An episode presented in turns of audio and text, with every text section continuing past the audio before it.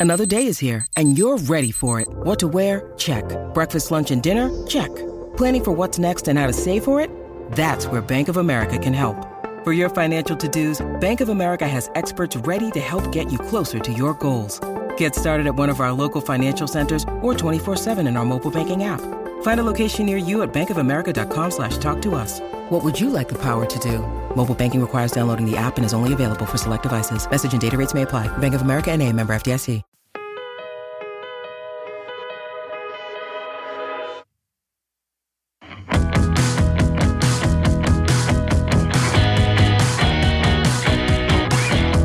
Hey, football fans, welcome back to another episode of the NFL Whip Around. I am Jeff Hartman, joined by KT Smith. Coach, Happy New Year. How's everything going? Going great. Going great. How, how was your Christmas? Christmas was good. New Year's been off to, to a good start so far. Pittsburgh Steelers are winning football games. What else can you ask for, right? Ah, uh, yeah. I'm sure that that that makes all the the non-Steeler fans out there thrilled right now. You know. Well, I mean, when when you make 30 scoring 30 points in a football game seem like it's impossible, and then you do it in back-to-back weeks, you feel like you got a Christmas gift. And that's exactly what the way I feel about the Steelers. But the NFL has been crazy. It's been crazy all year when we think about it from that perspective. And uh coach, the one constant, the one constant, let's get the show off on the right foot, in my opinion. and that is talking about the one constant has been awful officiating, just atrocious officiating. Maybe was tip the tip of the iceberg was the horrible call for illegal touching, I believe was the actual call against the Detroit Lions on Saturday night against the Dallas Cowboys when now they're saying two offensive linemen reported. Taylor Decker, who caught the two point conversion, was not the one that said that he was reporting as an eligible receiver. A little bit of uh, the Detroit Lions, I guess, trying to hoodwink the Cowboys. I don't know, coach. This is just one example of really poor officiating. What's your take on that play, though? Let's start there this specific play? The thing that bothers me so much about that play in particular is what Dan Campbell said afterwards when he said, I went over it and explained it to a T in pregame with them. And that really bothers me because every every uh, game before the game, the officials come to you as the head coach, and you go through this sort of laundry list of questions, and they and they they tell you who's going to be on your sideline and and what really his sideline policy is and who's calling the timeouts and and is your is your quarterback right-handed or left-handed and your kicker right-footed or left-footed? They want to know all these things because they want to know lo- what to look for. And that conversation always ends with them asking you is there anything special i should be looking for? Is there anything that you're going to do that's going to require our attention? So if you have a gadget play if you have tackles over if you have something like the lions did where a lineman's going to report as eligible you go over it with the with the officials and you tell them exactly what's going to happen. And and Dan Campbell said that he did that to a T with the officials in that pregame meeting, and then they clearly screwed it up. There is no what, what is Taylor Decker doing when he goes over to the head official there in the game? He is reporting as eligible, and the head official screws it up and then doubles down on the fact that he that he you know he screwed it up uh, or doubles down on I said I guess his screw up in the post game presser. And that's the thing that's egregious to me. A, the Lions prepared you for it. B, you messed it up. And then C, you didn't have the professionalism to to admit that you messed it up in the aftermath. Yeah, that's that's what really stuck with me is that now they're he's I guarantee he's seeing the footage, the footage out there, the all 22 look where you can see two linemen going over, and he's like, Well, maybe I got the wrong one. And he's trying to find a little loop for himself. I get it. He's backed into a corner. He's got to do something because he's probably afraid of losing his job. I don't think he'll ever lose his job. We'll get to that in a second, but still, it's a really bad look for the National Football League when a head coach, and kudos to Dan Campbell for coming out and saying what he said, because really, I think that these players and these coaches need to stand up for each other and state that if, if this is such a problem in the NFL, then they got to do something about it and they have to say something. And yes, it might mean you might get fined, but ultimately, what is the end game here? It's been awful all season. We've talked about officiating way more than both you or I want to. Now, I'm a conspiracy theorist and I've got gambling on my brain as it pertains to the officiating, but still, is there any faith, in your opinion, that the league can actually get this thing right? There's no faith, in my opinion, because the league has not yet admitted that there's a problem. What do they do? They find players and coaches when they when they bring these issues publicly, and and so far there's been zero accountability for the officials. Now, this particular crew that worked the Detroit Dallas game, they probably won't get a playoff game. All right, fine. But what they what their performance in that game has already had a serious impact on uh, the playoff seeding in the NFC. So, I mean, that's they, these guys don't make a couple extra bucks because they don't get a playoff game. That doesn't seem to justify the effects of, of what they've done. For me, the only solution really that the NFL can take moving forward is to make these guys full time. This is this got to be a, a career. This can't be a weekend thing. This can't be a thing you do because you're you know like the league is is uh, or on the weekends because the league is is unwilling to to turn it into a year round occupation these guys need to be trained year round they need to be able to work in other leagues and it's too the game moves too fast the rule changes are, have been too swift it's too complicated trying to figure out what's a penalty on the fly for for uh, guys not to be prepared 365 days out of the year for it. I don't think the league's going to take that step, but I think that's the only step that they can take to to minimize some of the egregious mistakes. I hear what you're saying, and the league saying we're going to make these officials full time would definitely help from an optics perspective. I just don't think it's going to matter. I don't think I, th- I still think they're going to butcher the the the those bang bang plays because they, they've been taught to err on the side of caution, which makes it really bad look.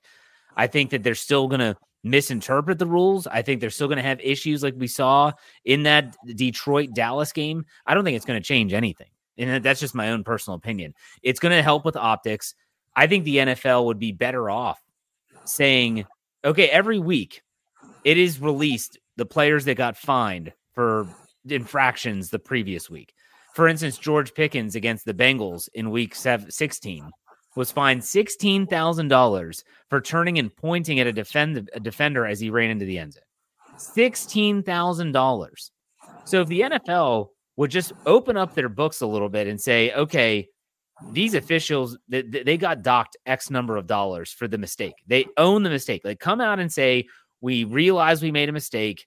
It was it was a bad it was a bad look. Like whatever. Say what say what happened. Don't tell me they got downgraded from a playoff spot. Like I, that doesn't mean doesn't do anything. I think they need to make sure. And some would say, well, that's kind of counter counterproductive for the league. I don't think so. I think that it would give transparency to what's really happening, and if they make a mistake, they're paying for it. I don't know if you agree or disagree. I just wonder. I mean, first of all, I don't know the answer to this, but I don't know how much an official makes per game in the NFL.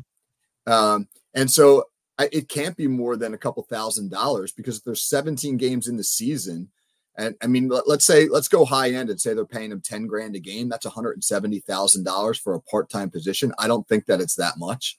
Uh, so so if so let's so let's say they make uh, whatever eight thousand dollars a game, and you fine them two thousand dollars because they made a major mistake.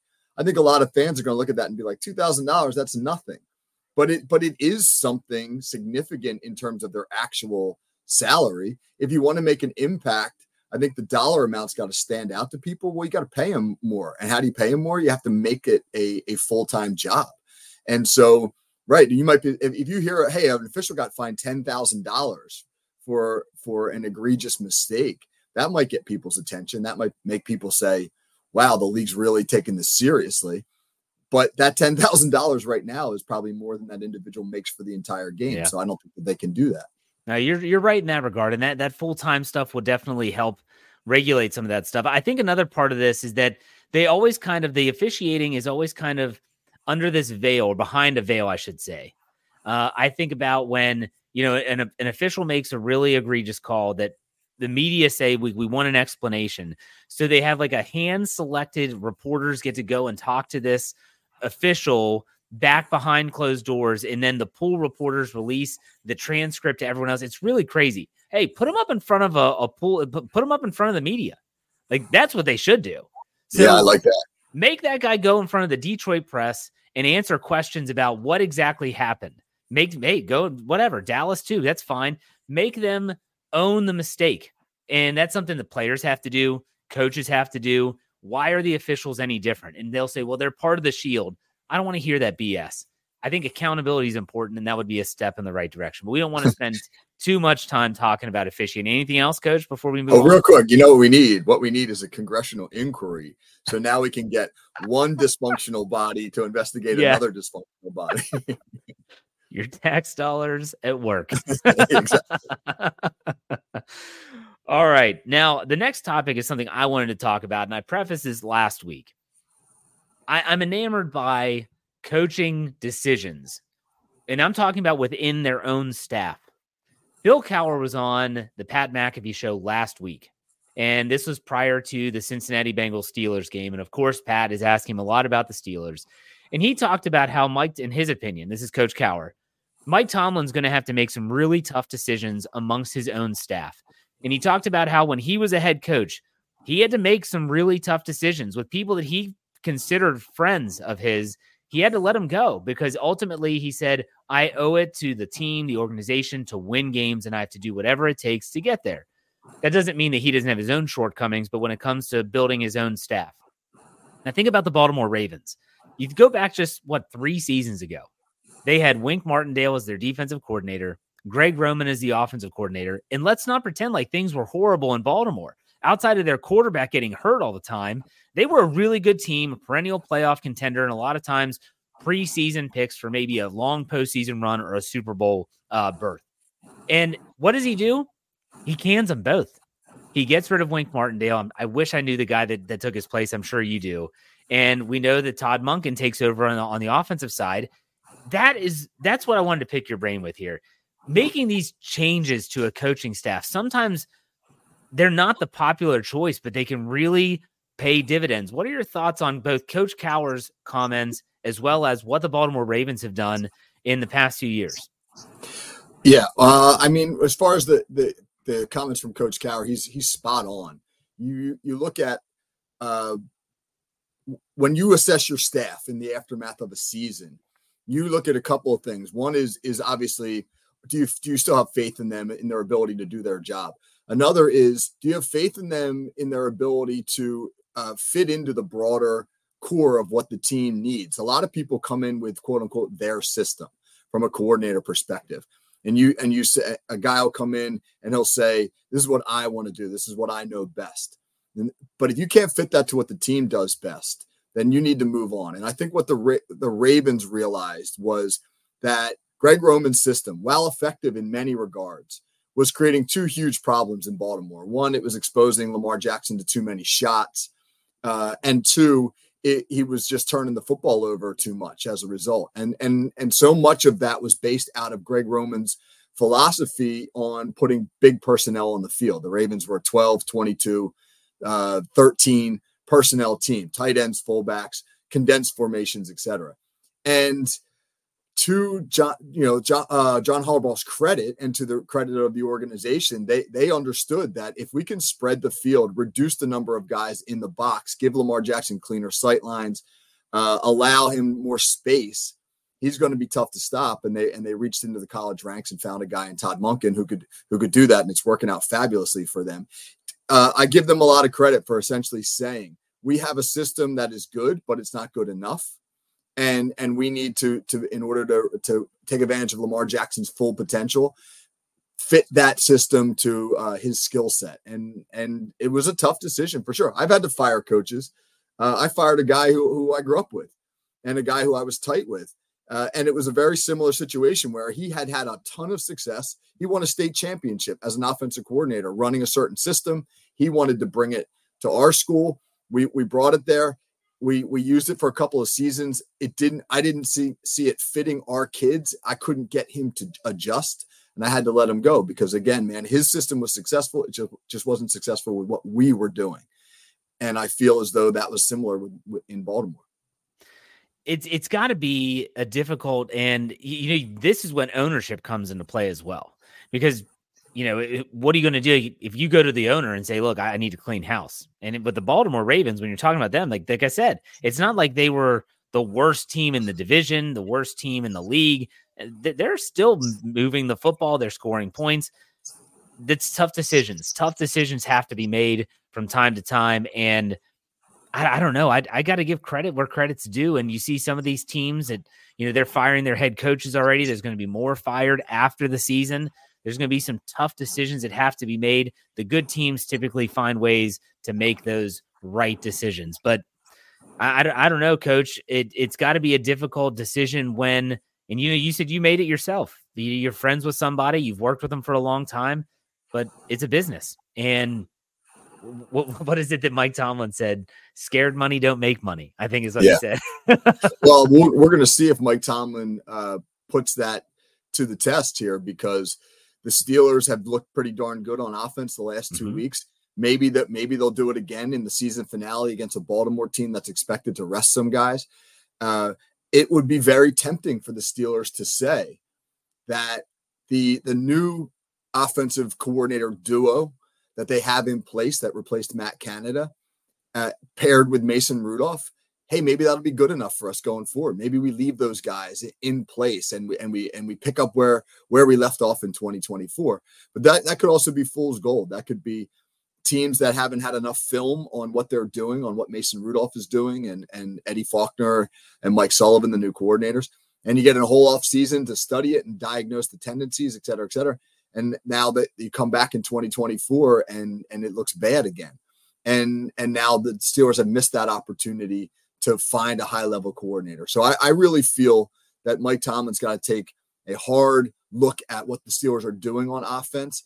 And, and if he doesn't feel it's sustainable, then they got to move on, even, even, even if they've had significant success the last few weeks of the year. Yeah, we'll have to see how that plays out. Let's go to our next topic. Denver Broncos, man, what is going on in Denver? I mean, not only did the team kind of rebound and and come back from the dead essentially, now there's all these reports about how Russell Wilson was told, I think this was after their bye week, that they wanted him to change and alter his injury guarantees in his contract, which total over $30 million. And if he didn't, they were going to bench him. Well, then he rattled off several wins. How are you going to bench a quarterback when your team's winning games like that? Nonetheless, the situation ends with Russell Wilson being benched. He didn't play uh, Sunday in this week 17. He's not going to play in week 18 and now they're they're they're on their way to a divorce. But what what do you think about this this whole situation, coach? This is wild to me. So the I was always fascinated by how the Russell Wilson Sean Payton dynamic would play out. I mean, Wilson he kind of had an ugly divorce with a with a players coach in Pete Carroll in Seattle, not necessarily Carroll, but with the organization. And that was an organization that had had given him a lot of what of, of what he had wanted over the years. And now you get a now you get a, a, a much more um, sort of aggressive, gruff, in your face style in Sean Payton, who's who's determined to overhaul the culture in Denver. And so heading into the year, it was like, wow, this is going to be must see TV. And it certainly has blown up. If in fact Denver did ask for him to waive that uh, that injury money, that'll certainly be something the NFLPA has to look into. I, I don't know if there's any legal grounds there. Uh, can you can you do that? Can you uh, like ask a guy to basically like give back guaranteed money uh, at the threat of his job? I, I, I don't know what the lawyerly uh, talk is on yeah. that one, but it but it certainly seems bad for morale. It it seems as though if you're the Denver Broncos, this word this is out now. This word is out. How are you going to attract future free agents? How are you going to attract people to trust you when you sit down at negotiation time knowing that they that that one of the most high profile players in the league they they did this to. I think that's a bad organizational look.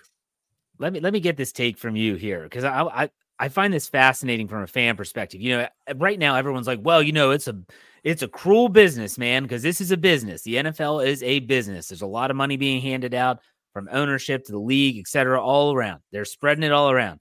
And because it's a cruel business, sometimes teams will do this and they'll say, hey, change your contract or we're gonna pull the rug out from underneath you. People always, fans, I should say, always side with the organization. They always do. Yet when there's a player who says, you know what, I feel like I'm kind of outperforming my contract, I want a new one. Oh my gosh, he's the most selfish player in the world. What a turd he is. Like this guy's just, he's so selfish. He doesn't care about the team. He's only worried about the bottom line. When I see teams like teams like the Broncos doing this, which I for a I, I don't even for a second believe that this is the only time this has happened. It's just a high profile athlete who is willing to stand up and talk about it. No one's taking the side of the player here. Very few are. They're all like, well, you know, this is a tough business. Coach, what's your take on that? Do you see it the same way I do? Is as fans always seem to support the organization, and yet when the player just stands up and says, "Well, wait a second, you're you all are doing this, that, and the other. I want mine," they're viewed as selfish. Yes, uh, I think that that is true. Especially fans are passionate about their favorite team, obviously, and and you don't want a single individual to hold your team hostage, so to speak. And the agree the amount of money that, that that players are making, it's almost impossible for fans not to see them as selfish when they ask for more. I'll never forget the famous uh, video of Terrell Owens doing sit-ups in his driveway while he was holding out from the Eagles because he believed that the $47 million he was getting paid wasn't enough. And, and his famous quote was, I got a family to feed. And I mean that that just er, people erupted in Philadelphia. You can't feed your family on forty-seven million dollars. You got to be kidding me, you know. And and so he was always painted as being selfish. But Terrell Owens had a, had a point, and his point was this: I'm the tenth highest paid wide receiver in the NFL right now, and I'm the best receiver in the NFL. Or if he wasn't the best, he was clearly one of the two or three best. And I'm not being paid my market value. And if, so, if you took that argument out into society, nobody complains if a if a top lawyer charges X number of dollars per hour, so long as they get the results. If I'm the top lawyer in the business, I'm going to charge you whatever I want, and you're going to pay it because you need me. And yeah. that and that doesn't translate for whatever reason to sports. So I don't know. Is it because Russell Wilson has shown himself to be less likable than everybody thought over the last couple of years? Do they think he's a diva? Do they think you know he's just a prima donna? I don't know, but but it, it feels to me that this is particularly unfair on the organization's standpoint to basically say we guaranteed you this money and now it's not working out the way we want it to so we're going to take it off the table. Yeah don't hate russell wilson in this case. The broncos can only hate themselves the man in the mirror that gave them the contract. That's who you have to hate. It's like the browns with the deshaun watson deal. Now the browns have to be watching this with a very close eye because if they're able to get out from underneath this guaranteed money you better believe they're going to try and duplicate the process to get out of their $280 million guaranteed contract to Deshaun Watson, especially after Joe Flacco continues to light it up. So, this is going to be really intriguing to see how this plays out down the road. Uh, could litigation happen? Absolutely. I think it could. It absolutely could. And I know that the NFLPA was already brought in. Russell Wilson said that the NFL was involved. So they are aware of what happened. It's just a matter of whether anything else is going to happen. Where do you think Russell Wilson will end up, though? Pittsburgh. Oh no, gosh, don't. No, I, that's a great question. Uh, on one hand, you have Joe Flacco giving organizations the hope that the right guy late in his career can come in and stabilize uh, a, a, franchise that has a good core in place. I mean, Cleveland's winning be- because of Joe Flacco, yes, but they're also play good D and they can run the ball and those types of things. on the other hand, it's buyer beware with with these high priced veterans when you look at also at, at what teams have been able to do at least in short periods with some lesser known individuals at the quarterback position. So I don't know, man. I don't know what the market for Russell Wilson's going to be. Uh, I don't know how the contract situation affects future negotiations. It's really going to be fascinating to watch. Yeah, it is going to be interesting because I, I did hear some reports that Wilson, because he's going to be guaranteed that money, uh, he's willing to pay for veteran minimum next year. He's already going to be getting the 37 million, I believe, from Denver. So he wouldn't need a gaudy contract from a new team because he's getting that money guaranteed still from the Broncos. It's going to be interesting to see how that plays out. Let's talk about a more uplifting story, and that's the Los Angeles Rams, who were three and six at one point this season, left for dead. And then they come out and they beat the Giants 26 25. The Steelers beat the Seahawks. They're in the playoffs now. They're in the playoffs. And you know what's funny? You you brought this up in the notes. You said, you know, if Joe Flacco is the comeback player of the year, are the Rams the comeback team of the year? I'll, I'll say this. I'll go a step further. I think Sean McVay should get some votes for coach of the year because when you think about what he's done and he's continued to keep his team together, no one thought they'd be any good. Coach, what's your thoughts on the comeback of the Rams and them making the postseason? Yeah, really interesting. Great job by him. They're, they're doing it with a young team. They, they had a great rookie draft class. Uh, they've got a, a, great second year running back in Kyren Williams. Uh, they just it, it, just felt like they were a team there earlier in the season that was caught between two worlds. These aging veterans like Aaron Donald and and, and Matthew Stafford who can still play, but we're we're we're definitely getting up there.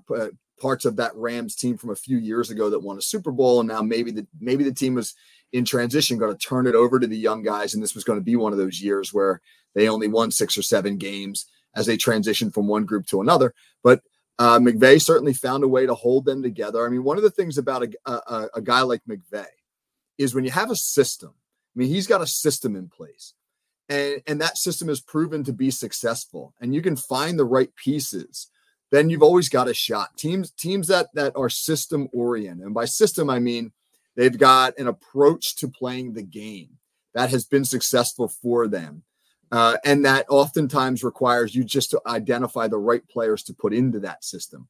Once you, once you once you get those guys acclimated, those systems have proven to be successful, and and you can kind of get hot like this. And I think that this is what's happened with the Rams. The, the flip side of that is teams that struggle who are not system based who don't have a, a set of principles or, a scheme to fall back on they start searching and they start looking. And they start throwing the proverbial you know pasta against the wall to see what will stick. And that's where it can really fall apart. That's what you're seeing i think in like for example in carolina where they just don't know what to do with bryce young. They don't know how to approach it. They're, they're, they're just they're sort of trying different ideas every week and and it's kind of falling apart. So when it got tough in la i think McVay leaned into his system and and and the young guys got a little bit more experience and they kind of came along and now you're seeing the results of that so so there's a lot to be said for the foundation of a great coach that what they can build and, and how they can use that obviously to overcome adversity I, I, I got to be honest. I'm really hoping, and I don't know, maybe if you would be as keen on this as I would. You looking forward to maybe a Matthew Stafford return to Detroit in the postseason? Oh, that'd be awesome. That would be that great. Would be awesome. Stafford versus Goff. Yep. Uh, yeah, that would, that would be, be something. You're not a, you're not a Goff guy. I know that. No, he's good in the dome, and he'll get at least one home playoff game. But uh, no, it, no, I, I don't think he can do it and get get. He'll get you there. He's like Jimmy Garoppolo. He'll get you there, but he's not going to win it for you. Um, Stafford has proven he can win it, but I just think those storylines would be pretty cool because the Rams, that that is a comeback story. Like well, it, it's essentially the Broncos if the Broncos actually finished it and got into the postseason. Yeah. Everyone was like, yeah, they're done. They're done. McVay's talking about retirement or going into the booth and doing some TV work, and they actually completed it. They they finished the comeback. So I think they would be a because if there was a comeback team of the year, I think that would they would definitely be up there for that, no doubt about it. Uh, let's go to Carolina's loss. There's a lot to talk about here, believe it or not. Let's start off with the owner throwing a drink on fans.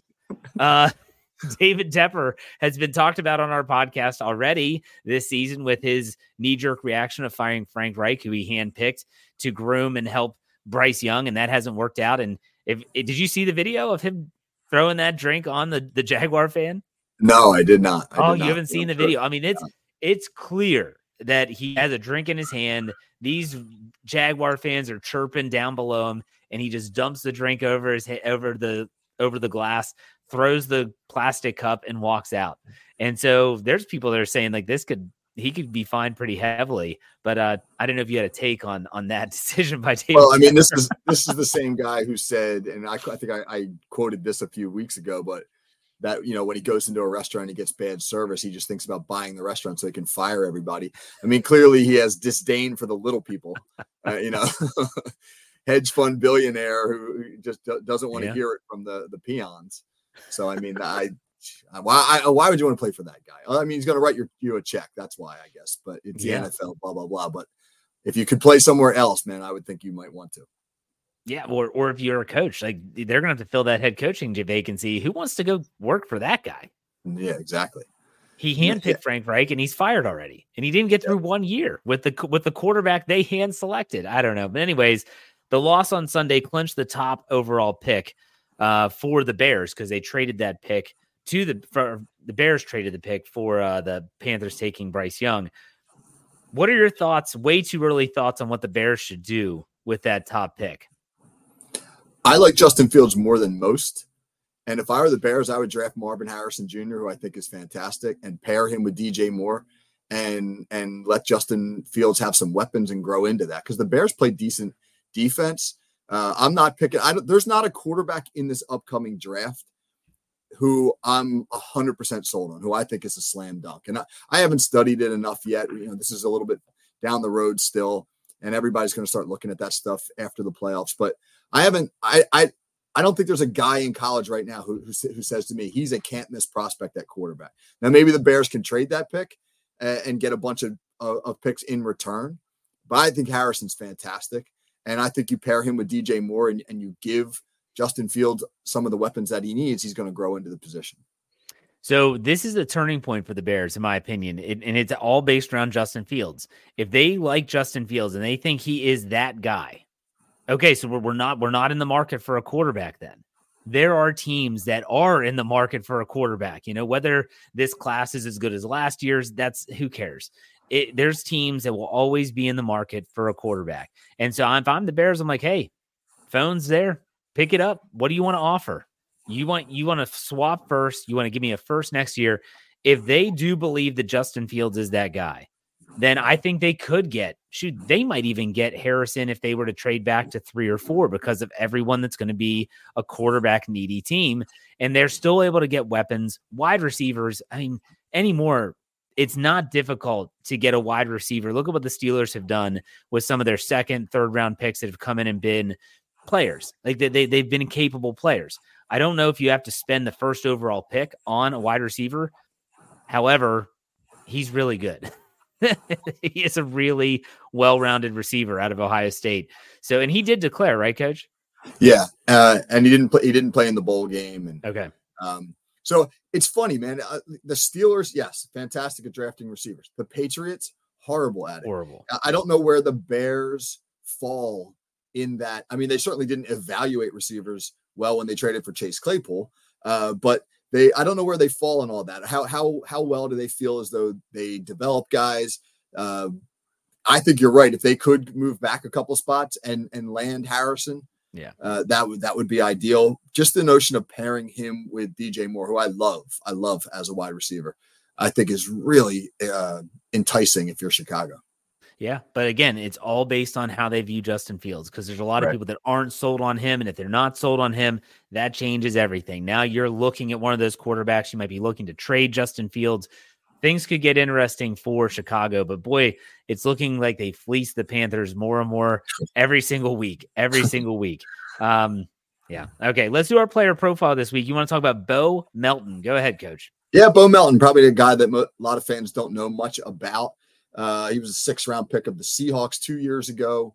Uh, wound up on a on a couple practice squads. Receiver for the Green Bay Packers now, who had a breakout game on Sunday, first hundred yard game of his career, first touchdown catch of his career. And the reason I bring up Bo Melton is he's a local guy, grew up down in my area here near Ocean City, played for a rival high school, Cedar Creek High School, who we play just about every year. And uh, played Bo Melton when he was in school, had a couple great games against, against their team. He, Bo Melton is from a really uh, excellent athletic family down in this area. I, I, played against his father, Gary, who's my age. Gary went on to be a running back at Rutgers. His mom was a basketball player at Rutgers. And his brother, Max Melton, is now uh, a corner at Rutgers who is going to be uh, uh, drafted in the NFL. He's a very, very good cornerback. He's got one more year left. But the real reason I, I bring up Bo Melton is this, man. These are the things that people don't see uh, and that are really worth sharing. One of my assistant coaches, Frank Lasasso, uh, who who has been with me for a long time, his his son Frankie was diagnosed two years ago with leukemia, and and it's been obviously very tough on the family, and and they've had to they've had to undergo just a, a, miserable experience. Your, your seven year old, so Frankie's Frankie's now nine years old, but but when your seven year old is diagnosed with leukemia, it's terrifying, and and driving him up to Philadelphia a couple days a week for chemotherapy for two years. It was a grind on the family. Frank stepped away from coaching with us so that he could just be with his, his son and, and go through that experience and people in this area have been wonderful. And, and when and when you know there, there's a, a fight like Frankie campaign that's going on that's raised a lot of money, but uh, somebody locally reached out to Bo Melton when he was a senior at Rutgers two years ago and just asked because we'd competed against uh, him when he was he was at Cedar Creek High School. Hey, anything you guys you can do for the Lasasso family? They were hoping, hey, maybe he'd get him a, a signed football or a signed cleats, something like that.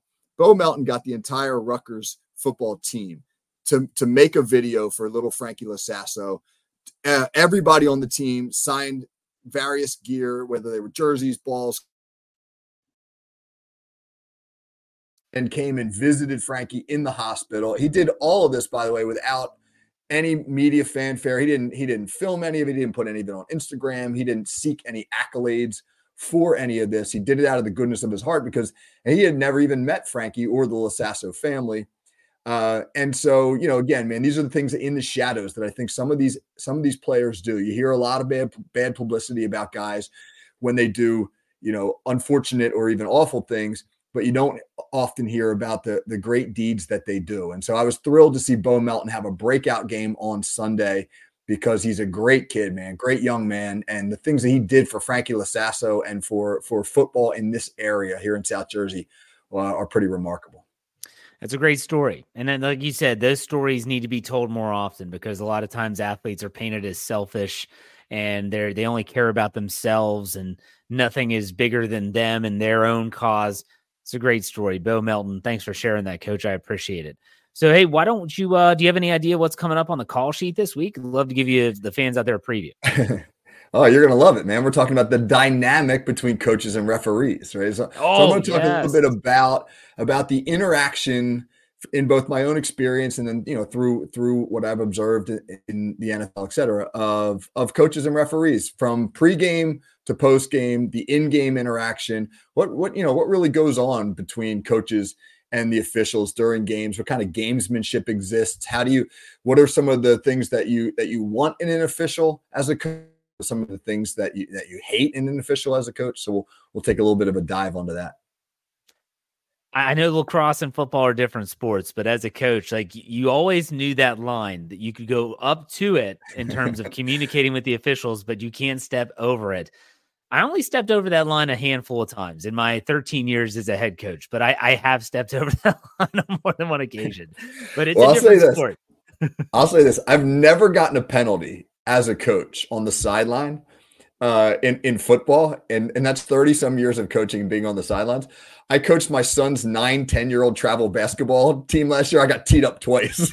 so, you know, in football, nobody can hear what you're saying, right? If, if, oh, if, yeah. fans could hear some of the things that you say or that happen on the field, they would yeah. be like uh, mind blown. Whereas in basketball, I kind of forgot eh, everybody hears it.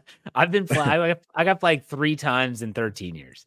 So not too bad. It could have been worse. But then you got to tell the players you got to pick me up. Come on. Like I didn't get ejected from any games eh, because that, that would be bad. But all right, coach. Good stuff as always. Thank you for your time. Why don't you tell everyone where they can find you on Twitter? Yeah, at KT Smith FFSN on Twitter.